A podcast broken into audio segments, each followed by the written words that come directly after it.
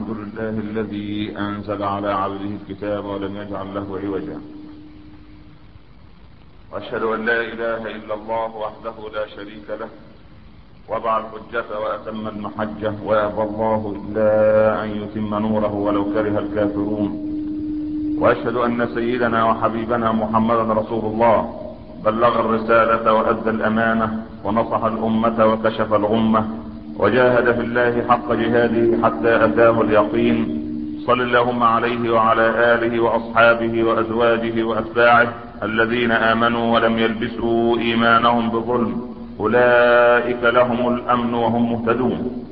أما بعد أيها الأخ المسلم الكريم في مستهل يوم الجمعة فيه ساعة ما وافقها عبد بالدعاء إلا واستجاب الله له.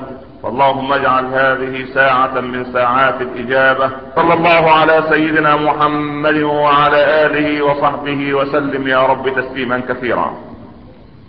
وبعد أيها الأخ المسلم الكريم أنت في حالتين في هذه الدنيا إما في حالة نعمة أو في حالة بلية. وتحدثنا كثيرا عن هاتين الحالتين من قبل ولكن ننظر إليهما في هذه الخطبة وفي تلك الدقائق المعدودة من زاوية أخرى. عسى رب العباد أن يجعلنا وإياكم من الذين يستمعون القول فيتبعون أحسنه. وعسى رب العباد بفضله أن يتم علينا وعليكم نعمه ظاهرة وباطنة وأن يصبرنا على ما ابتلانا إن ربنا على ما يشاء قدير. أنت في الدنيا لست في دار تكريم ولكن أنت في دار عناء ودار ابتلاء ودار اختبار. والبلايا كما قلنا من قبل إما بلايا عامة أو بلايا خاصة أو إن شئت فقل بلية مطلقة وبلية مقيدة. وهكذا أيضا في النعم. ووضحنا هذا الأمر من قبل. إما أن تكون النعمة مطلقة وإما أن تكون مقيدة.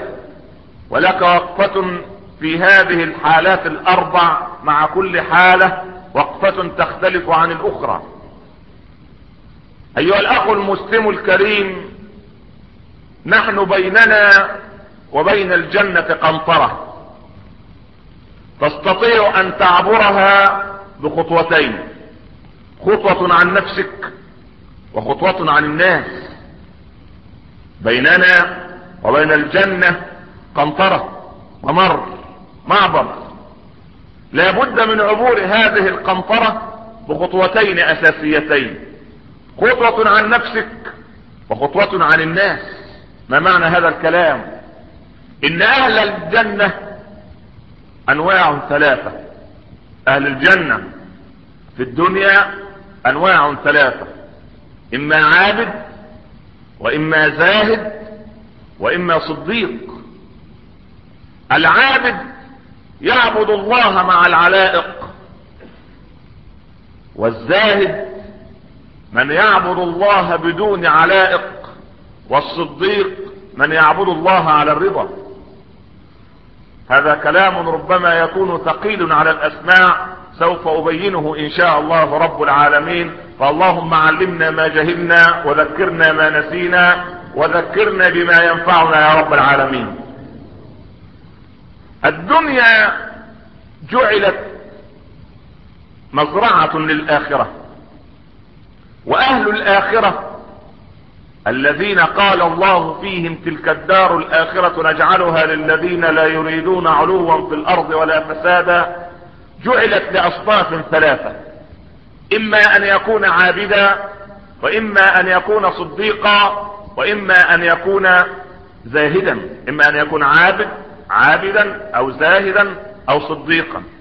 العابد إنسان لا يرتكب الكبائر من الآثام والفواحش. ولكنه يتعرض لما يتعرض له البشر من اللمم ومن صغائر الذنوب ولكنه يتوب اولا بأول فما بين الصلاة إلى الصلاة والجمعة إلى الجمعة ورمضان إلى رمضان العمرة إلى العمرة الحج إلى الحج كفارة لما بينهما ما اجتنبت الكبائر لأن أفضل ما قلنا أو أفضل ما يعبد الله به عز وجل قلة الذنوب. أفضل شيء يعني يدخل السرور والانشراح على قلبك أن تكون قليل الذنوب كثير الحسنات. اللهم اجعلنا قليل الذنوب ومن التائبين عنها يا رب العالمين. فالإنسان في الدنيا العابد يعبد الله عز وجل يأتمر بالأمر ينتهي عما نهى رب العباد سبحانه ثم بعد ذلك وقاف عند حدود الله. يرى الله في كل خطوة.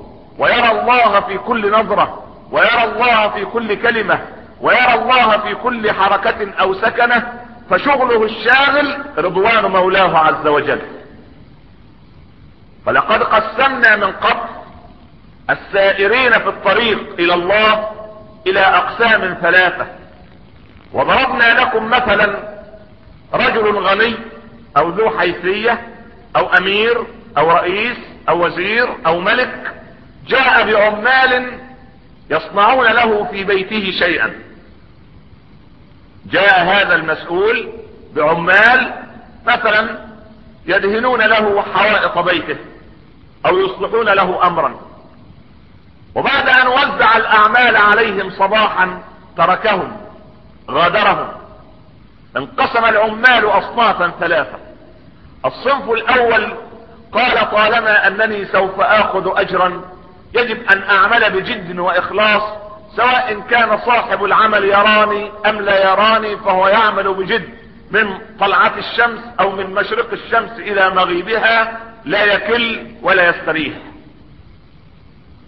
الصنف الثاني يعمل ساعة ويستريح ساعة تحت عنوان أن صاحب العمل غير موجود. الصنف الثالث قال إن صاحب العمل غير موجود ولا يراني. سوف أنام طول النهار واكتسب أو أكسب صحتي وأوفر جهدي ومجهودي لأن عندي عمل بالليل سوف أقوم به في مكان آخر وآخر اليوم سوف آخذ أجري. كالمدرس المهمل الذي يقول لو نجح الفصل كله مرتبي كما هو ولو رسب الفصل كله مرتبي كما هو فالانم ولا يرسم الفصل كله لأنني لا أريد تعب. هكذا.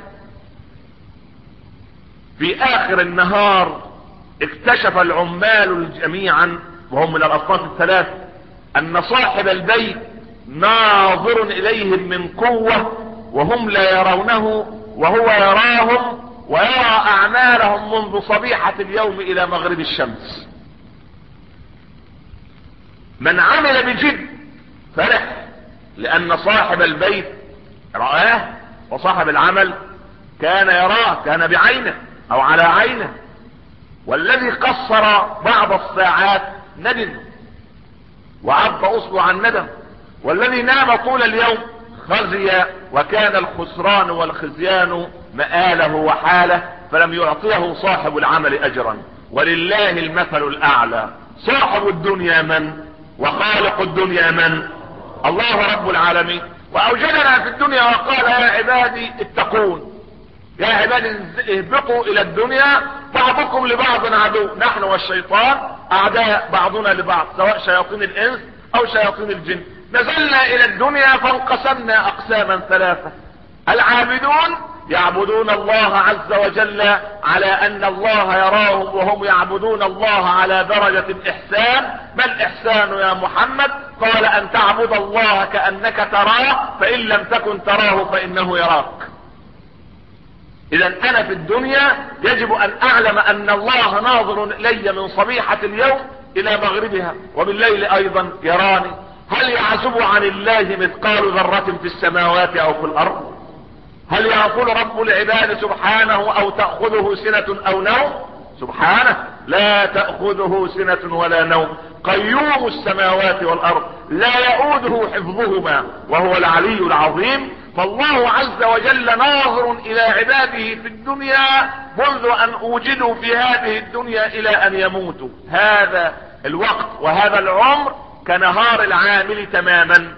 يعني منذ أن كلفت أنت وبلغت الحلم وبلغت الثانية عشرة أو الثالثة عشرة من عمرك رجلا كنت أم امرأة فالله عز وجل ناظر إليك. الله ناظر إليك. يرى ماذا تصنع. فانقسمنا في أعمالنا لله ثلاثة أقسام كما انقسم العمال. قسم يعلم أن الله لا يغفل عنه ولذلك هو يحب ربه فهو يدعو الله عز وجل ليل نهار ويعبد الله ليل نهار ولا يغفل عن ذكر الله لحظة. هذه الطائفة الأولى. عندما يأتي يوم القيامة سوف يكون من الفائزين الناجحين. اللهم اجعلنا منهم يا رب العالمين. هناك من تأتيهم غفلة على مر الأيام والزمن. ينامون عن العبادة. يكسل يقصر في صلاته يقصر في عبادته. يغتاب هذا. يتكلم في حق هذا ينم في حق هذا يسيء إلى هذا هكذا ولكنه رغم ذلك يصنع بعض الحسنات. هذا ندمه كثير يوم القيامة. الصنف الثالث صنف قد ينكر الآخرة. أو قد يمني نفسه بالاماني إن قوما قرغرتهم الاماني يقولون نحسن بالله الظن فوالله لو أحسنوا الظن لأحسنوا العمل. أناس يتعللون بالاماني لا أجمع على عبدي أمنين ولا خوفين. من أمنني في الدنيا أخفته في الآخرة ومن خافني في الدنيا أمنته في الآخرة. فالعابد نحن في الدنيا في أهل, أهل الاخرة أقسام ثلاثة عابد وزاهد وصديق. العابد يعبد الله على العلائق. العلائق أي الدنيا وما فيها من أمر متعلق بالزوجة بالأولاد بالمشاغل بأنه قد يتكاسل أحيانا ولكنه على الطريق قائم ومستقيم على أمر الله عز وجل. ولذلك رأينا سفيان الثوري أمير المؤمنين في الحديث رضي الله عنه كان رزقه الله بخمسين ألف درهم فوزعها على إخوانه كلها فتعجب الحاضرون قالوا يا إمام أتوزع عليهم خمسين ألف درهم؟ قال عجبا إذا كنت في كل صلاة أطلب لهم الجنة أفلا أوزع عليهم شيئا من حطام الدنيا؟ يعني إن المسألة أنا اطلب لهم أكثر من هذا ليست القضية قضية كلام وإنما القضية قضية عمل. يعني أنا أعطيهم من حطام الدنيا فما بالكم وأنا أطلب لهم كل كل صلاة وعقب كل صلاة أن يرزقهم الله بجنته وأن يسكنهم جنة رضوانه وهذا أعظم ما يطلب العبد. اللهم أسكننا فسيح جناتك يا رب العالمين. هذه الطائفة الأولى في أهل الآخرة العابدون. اللهم اجعلنا من العابدين يا رب العالمين. عابد يعبد الله على العلائق أمور المتعلقة بالدنيا والغفلة التي تأتي. الدرجة الأعلى الزاهد الذي يعبد الله على غير العلائق. أي الله عز وجل يستولي على قلبه فلا يذكر إلا الله ولا يكون يعني إلا الله عز وجل هو مقصده. وأن إلى ربك المنتهى. هذه هي الدرجة الأعلى. أما الدرجة الأعلى من الجميع درجة الصديقية الذي يعبد الله على الرضا كما كان أبو بكر رضي الله عنه. اللهم لا تحرمنا مجاورة الصالحين في الجنة يا أرحم الراحمين. أعود إلى ما ابتدأت فيه من حديث بيننا وبين الجنة أو بينك أخ الإسلام وبين الجنة. قنطرة. قنطرة حاجز. تستطيع أن تعبر القنطرة بخطوتين. خطوة عن نفسك وخطوة عن الناس. خطوة عن نفسك أن تفرق بين الكبر وبين الكرامة والعزة. أنت لو آذاك أخوك فقلت إن هذا شيء يخص كرامتي أنا لن أذهب إليه أنا لن أصافحه أنا لن أعزيه في كذا أنا لن أذهب إليه بكذا أنا لن يجمعني مجلس واحد لأنه أساء إلى كرامتي. أنت اذا متكبر أنت اذا متكبر. رأينا كيف كان الصالحون رضي الله عنهم الواحد منهم يصلح أمره مع أخيه. قيل يا حسين ادخل فاصطلح مع أخيك الحسن. تبسم الحسين وقال الحسن أخي أكبر مني سنا ومقاما ولكني سمعت جدي يقول صلى الله عليه وسلم أو بلغني عن جدي صلى الله عليه وسلم الأخوان المتخاصمان أسرعهما صلحا لأخيه أسرعهما دخولا إلى الجنة وأنا أتباطأ حتى يسرع أخي الحسن إلى الصلح معي فيدخل قبلي الجنة. آه هذه درجة. هذه درجة. سبحان خطوة عن نفسك. خطوة عن نفسك. أبوهما رضي الله عنه سيدنا علي لم رأيناه لما أراد أن يجهز على عدوه ورفع السيف بصق الرجل في وجه علي فأغمد علي سيفه لما لم تجهز عليه وأنت في معركة يا أمير المؤمنين؟ قال رفعت السيف لأول مرة كي أضربه ابتغاء مرضات الله فلما بصق على وجهي خشيت أن يكون قتلي له انتقاما لنفسي فأغمدت سيفي لكي لا أكون كافرا يوم القيامة. هذه مسألة خطوة عن نفسك خطوة عن نفسك. لابد كما قال عمر رضي الله عنه إن سائر مرة مع الصح... يسير مرة مع الصحابة وعبد الله ابنه بجواره. قال رأيتني مرة أو رأيتني مرات وأنا أرعى الإبل للخطاب في هذا المكان. وكان رجلا فظا غليظ القلب. وصرت اليوم وليس فوقي أحد إلا الله رب العالمين. قال ابنه يا أبت ماذا قلت؟ لم تعجب الكلمة عبد الله بن عمر كأنما لمح لمحة كبر في أبيه رضي الله عنه وحاشا لأمير المؤمنين عمر أن يكون متكبرا. قال يا بني استشرفت نفسي أي أرادت أن تتكبر فأردت أن أضعها أمام أصحابي أي أذكرهم بماضي الذي كان الذي كنت فيه فقيرا أرعى الإبل لأبي وكان فظا غليظ القلب فصرت اليوم وأنا أمير للمؤمنين. ولذلك لما عين سلمان الفارسي رضي الله عنه في زمن عمر حاكما على بلاد فارس التي جاء منها ودخل إلى المدينة إلى المدائن عاصمة كسرى سابقا فدخل وله ثوب قصير متواضعا فقال له رجل من بلاد فارس يا حمال! قال نعم احمل حزمة الحطب هذه! فحمل سلمان رضي الله عنه حزمة الحطب. فلما رأى الصحابة وهم يستقبلون سلمان مرحبا بالأمير مرحبا بالأمير أسقط في يد الرجل. قال سلمان لا عليك أخ الإسلام. أنت قلت تحمل علي يا حمال فأنا حملت فصرت حمالا.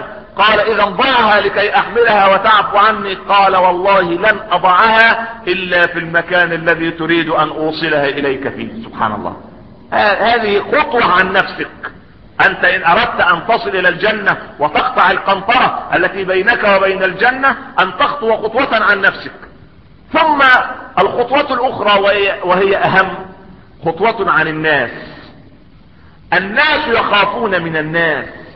والناس يضعون اعتبارات للناس أكثر من وضعهم اعتبارهم وخوفهم وخشيتهم من رب الناس سبحانه.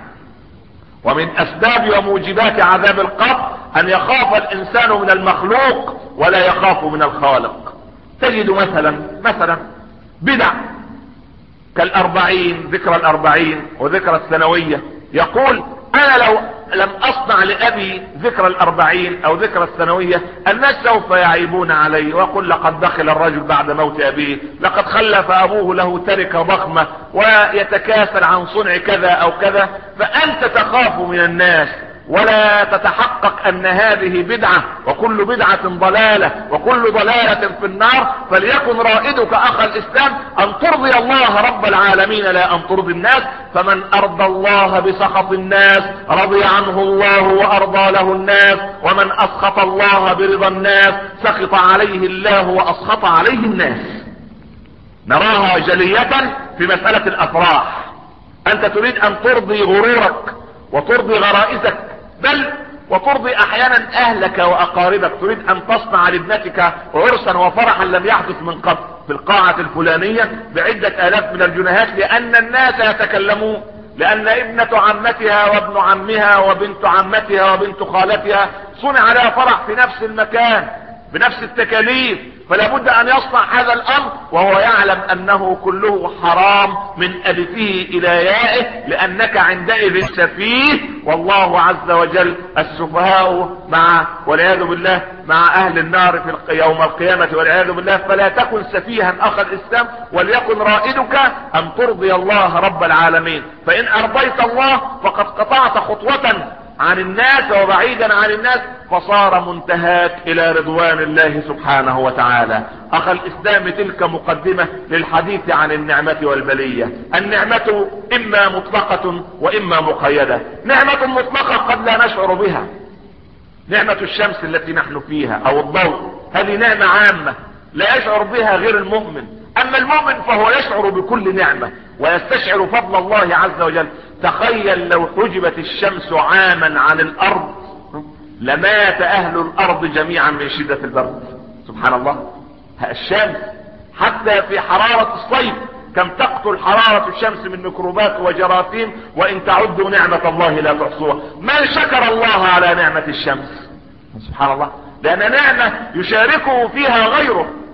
ولذلك العبد لا يرى النعمة إلا إذا كان متملكا لها للأسف الشديد. لكن المؤمن يرى النعمة المطلقة ويرى النعمة المقيدة. النعم المطلقة نعمة الهواء نعمة لا تساويها نعمة. سبحان الله هذه نعم مطلقة يشاركنا فيها الناس. يجب أن نشكر الله عليها ونحمد الله رب العالمين. النعم المقيدة نعم اولا نعمة الإيمان في الدنيا هذه نعمة مقيدة لك. والنعمة المطلقة في الآخرة هي الخلود في جنة الرضوان. اللهم اجعلنا من الخالدين في جنات النعيم يا رب العالمين. النعمة المقيدة في الدنيا نعمة من وجه وبلية من وجه آخر. فالمال نعمة المال نعمة. لكن عندما يميل بك المال عن الحق يصير نعمة أم بلية؟ يصير بلية. عندما تنفق المال في غير مرضاة الله أنعمة أم بلية؟ بلية والعياذ بالله رب العالمين. عندما تستخدم مالك في إغضابك لرب العباد وفي الابتعاد عن خطه وصراطه المستقيم. نعمة أم بلية؟ بلية. لكن المال إذا استخدمته في مرضاة الله وأنفقته فيما يرضي الله عز وجل نعمة أم بلية؟ نعمة. فالمال نعمة من وجه وبلية من وجه. الولد نعمة وبلية. إن كان الولد طائعا وربيته على طاعة الله عز وجل وربيته على الكتاب والسنة وربيته على حب المسلمين وحب الضعفاء والمساكين وحب رسول الله وآل بيت رسول الله صلى الله عليه وسلم صار الولد عندئذ نعمة. أما إذا كان الولد مخنثا أو البنت تخرج عارية إلى الطريق. ومعنى عارية؟ أريد أن أوضح امرا. لا أود أن أحد رواد أسد بن الفرات ابدا أن يكون له بنت في الجامعة أو في الثانوية يعني بلغت سنا معينا أكثر من خمسة عشرة سنة أي بلغت سن النساء أو سن من تستطيع إذا تزوجت أن تلد.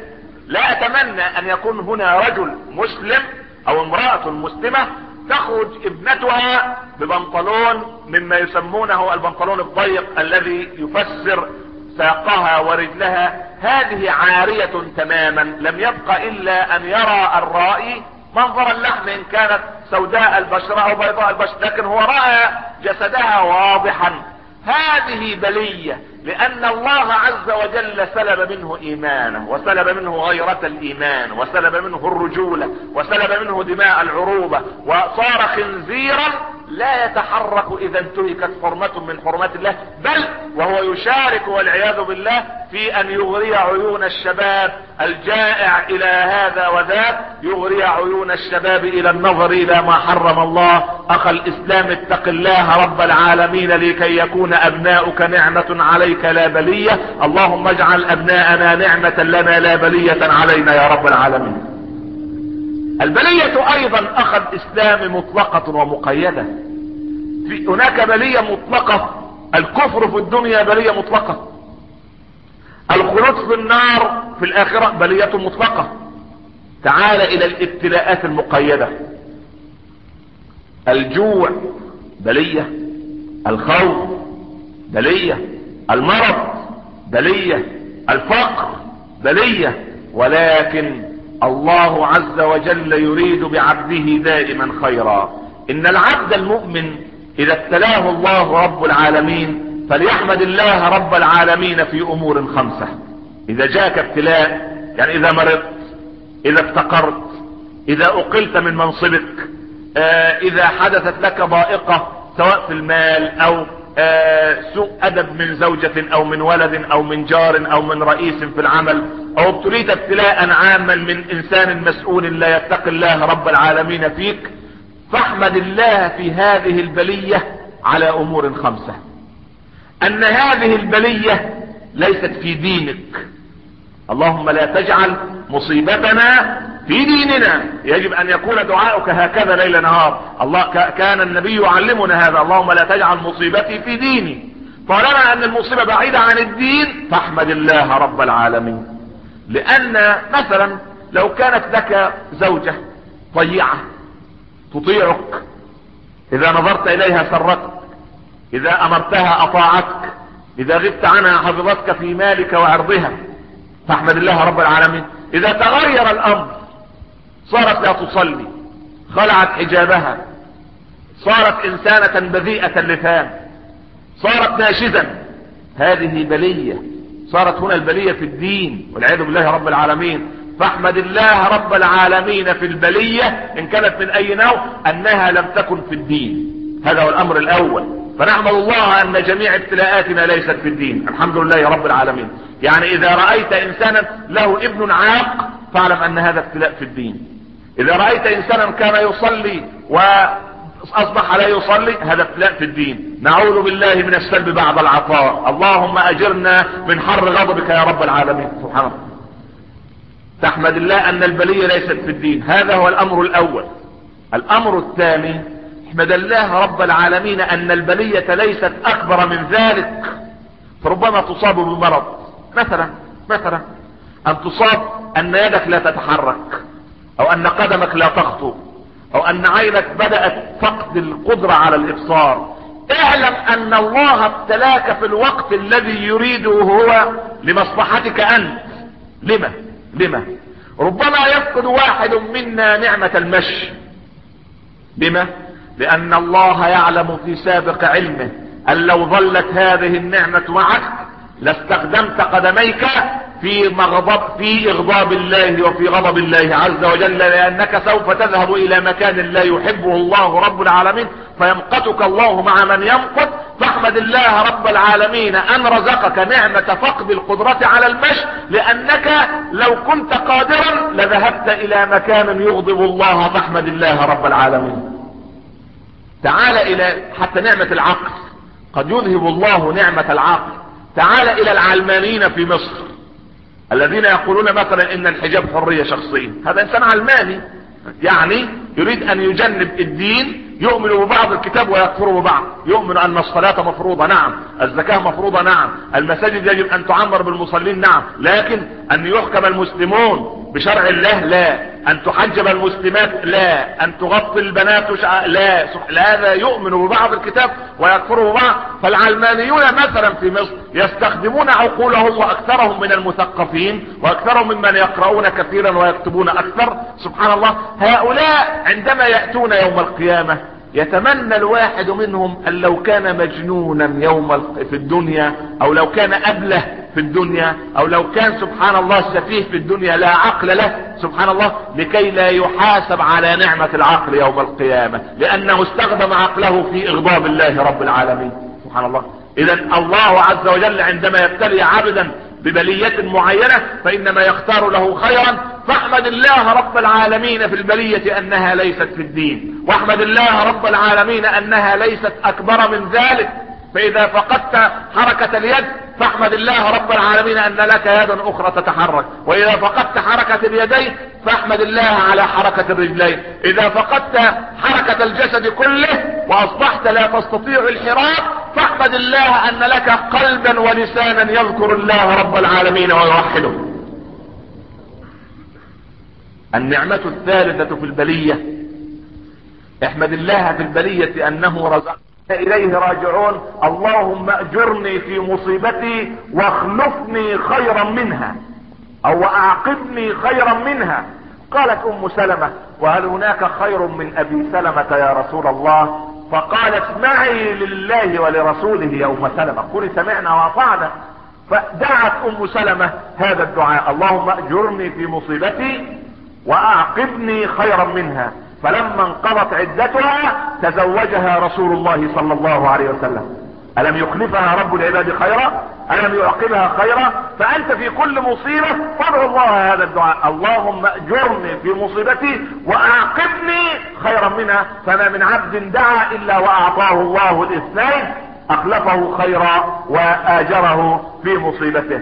الأمر الرابع من مسألة الحمد لله الحمد لله رب العالمين في مسألة البلية أن الله عز وجل ادخر لك خيرا.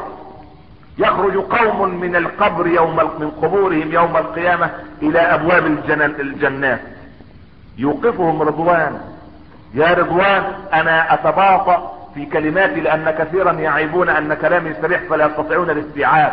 أركز لأن هذه مسألة في العقيدة ومسألة قلبية. أركزها كي تخرجون بإذن الله. حافظين لتلك الخطبة عاملين بها إن شاء الله. جعلنا الله وإياكم من الذين يستمعون القول فيتبعون أحسنه.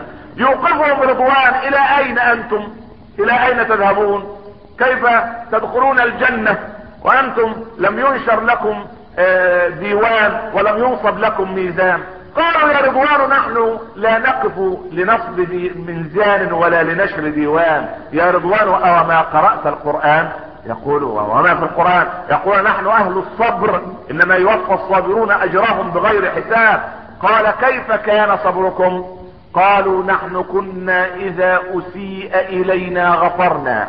وإذا جهل علينا حلمنا وإذا ابتلينا صبرنا وإذا اعطينا شكرنا قال ادخلوا الجنة لا خوف عليكم ولا أنتم تحزنون هؤلاء يوفون اجرهم بغير حساب بغير حساب. سبحان الله العظيم. ولذلك رأينا كثيرا من الصالحين عندما يبتلى بالبلية كان يقول مرحبا بشعار الصالحين. لعلكم حفظتم القصة البسيطة التي قلناها من قبل. امرأة تتزوج رجلا صالحا. فيما حسبته عاشت معه أشهرا ستة. قال لها أو قالت له أتحبني؟ قال لها نعم. بلى. نعم أحبك. قالت له وإن طلبت منك شيئا نفذته. قال قال قال لها نعم بالطبع. قالت له أريد أن تطلقني. تعجب الرجل لما أسيء عشرة كلا أبخل عليك كلا قال كذا سبحان الله. فأخذها من يدها وذهب بها إلى بيت أبيها. وفي الطريق عثرت رجل الرجل في حجر فانكسرت ساقه فحمل إلى البيت فعادت معه. فبعد أن وضعت رجله في الجبيرة. قال لها عندما أشفى بإذن الله وأستطيع الحراك والتحرك على قدمي سوف أذهب بك إلى أبيك لأقضي لك ما تريدون ما تريدينه من طلاق. قالت كلا أنا لا أطلب الطلاق. عشت معك ستة أشهر ما رأيتك قد ابتليت ابتلاء من الله فخشيت أن تكون بعيدا عن الله عز وجل. فلما جاء الابتلاء علمت أنك قريب من الله رب العالمين فسوف أعيش معك ولا أطلب الطلاق مرة أخرى. هذا مقياس الصالحات والصالحين. إن مر عليك شهر أو أربعون يوما كما قال لنا الصالحون ولم تأتيك مصيبة فأعد حسابك مع الله رب العالمين. فاعلم وأحمد الله في البلية في الأمر الرابع أن الله عز وجل سوف يعطي الصابرين أجرهم يوم القيامة بدون حساب. ثم بعد ذلك أعلم أن أن البلية الأمر الخامس أنه قدر من الله عز وجل وان وقضاء من الله عز وجل وأن الله يريد أن يضعك في درجة معينة من القرب منه ولكن عملك لا يرقى إلى هذه الدرجة عندئذ يبتليك رب العباد ببلية معينة ليرفعك عنده درجات ودرجات إن في الجنة درجات لا يبلغها إلا الذين ابتلاهم رب العباد سبحانه وتعالى. اللهم اجعلنا من الشاكرين عند النعمة ومن الصابرين عند البلية إنك يا ربنا على ما تشاء قدير. أقول قولي هذا وأستغفر الله لي ولكم. أحمد الله رب العالمين وأصلي وأسلم على سيدنا رسول الله صلى الله عليه وسلم وبعد. اخ الإسلام الله عز وجل يريد بنا قضاء وقدرا. أراد بنا وأراد منا. فما أراده بنا طواه عنا وما أراده منا أظهره لنا فما بالنا نشتغل بما أراده بنا عما أراده منا. معنى هذا الكلام أن الله عز وجل أراد منا عملا وأراد بنا قضاء وقدرا. فما أراده بنا وهو القضاء والقدر طواه عنا فلم يظهره لأحد. لا يطلع ولا يظهر على غيبه احدا إلا من ارتضى من رسول. ثم أراد منا عملا أراد منا تكليفات شرعية. نشتغل نحن بما أراده بنا بنا من قضاء وقدر. عما أراده منا من عمل كلا. يجب أن نشتغل بما أراده منا وما طلبه منا من تكليفات وأوامر. القضاء من الله عز وجل قضاء مبرم وقضاء معلق. القضاء المبرم كالموت. فلان يموت في الساعة الفلانية في الدقيقة الفلانية في الثانية الفلانية في المكان الفلاني بالطريقة الفلانية. لا يتقدم الإنسان لا خطوة إلى الأمام ولا خطوة إلى الخلف. لا يتأخر ثانية ولا يتقدم ثانية. لا يبعد عن المكان الذي سأبقى المسألة هنا يجب أن يعترف الإنسان ويصدق ويوقن ويؤمن بقضية القضاء والقدر وهذا هو القضاء المبرم الذي لا حل له. ولذلك أعجب من كثير من المسلمين عندما يدعون لبعض المسلمين بطول العمر. دعت أم سلمة أو دعت ال ال السيدة رملة أم حبيبة زوج رسول الله صلى الله عليه وسلم. قالت اللهم بارك لي في عمر زوجي رسول الله وعمر أبي أبا سفيان وعمر أخي معاوية. قال الرسول يا ام يا أم حبيبة يا رملة يا أم حبيبة لقد سألت الله اعمارا محدودة وانفاسا معدودة واجالا مكتوبة. ألا قولي اللهم إنا نسألك البركة في العمر. ندعو الله عز وجل بالبركة في العمر وليس بطول العمر. لأن طول العمر وقصره إنما هو بيد من يقول للشيء كن فيكون. بمالك الملك والملكوت فقط. لا يطيل العمر إلا شيء واحد. بر الوالدين. بر الوالدين يطيل العمر ولا يعلم ملك الموت بهذا الأمر. حتى يهبط ملك الموت في الساعة الفلانية ليقبض روح هذا العبد. فيقول الله لملك الموت يا ملك الموت لا تصنع. إنه بار بأبيه وأمه وليس أحد لأبيه وأمه في الدنيا إلا هو. فجعلته سببا لخدمة أبيه وأمه. لقد أعطيته كذا سنة علاوة رضا من الله رب العالمين. هذه مسألة لا نقاش فيها لا يرد القضاء إلا الدعاء ولا يزيد العمر إلا بر الوالدين. اللهم اجعلنا بررة بآبائنا أحياء وأمواتا يا رب العالمين. هذا الأمر الوحيد لطول العمر. أما أن تدعو بطول هذا أمر سبحان الله. الأمر الثاني في القضاء هو القضاء المعلق كمرض. يقضي الله عز وجل لمرض إنسان أو لفقر إنسان. ولكن العبد يدعو كما علمه الرسول صلى الله عليه وسلم اللهم إني لا أسألك رد القضاء ولكن أسألك اللطف فيه. ما معنى اللطف؟ يمرض الإنسان. قد ييأس مريض من مرضه. نرى في أوروبا كيف ينتحر المرضى. يصنعون هناك مؤتمرات هل يصح أن نقتل المريض الميؤوس من شفائه أم لا نقتل؟ لم يصل إلى حل إلى الآن. لكننا نقول طالما العبد مؤمنا وموقنا بقضاء الله عز وجل كلما ازداد مرضه كلما ازداد قربه إلى الله رب العالمين. وكلما عجز الطب والأطباء كلما اقترب قلب العبد المؤمن من الطبيب الشافي المعافي سبحانه وتعالى. يا رب أليس الشفاء من عندك؟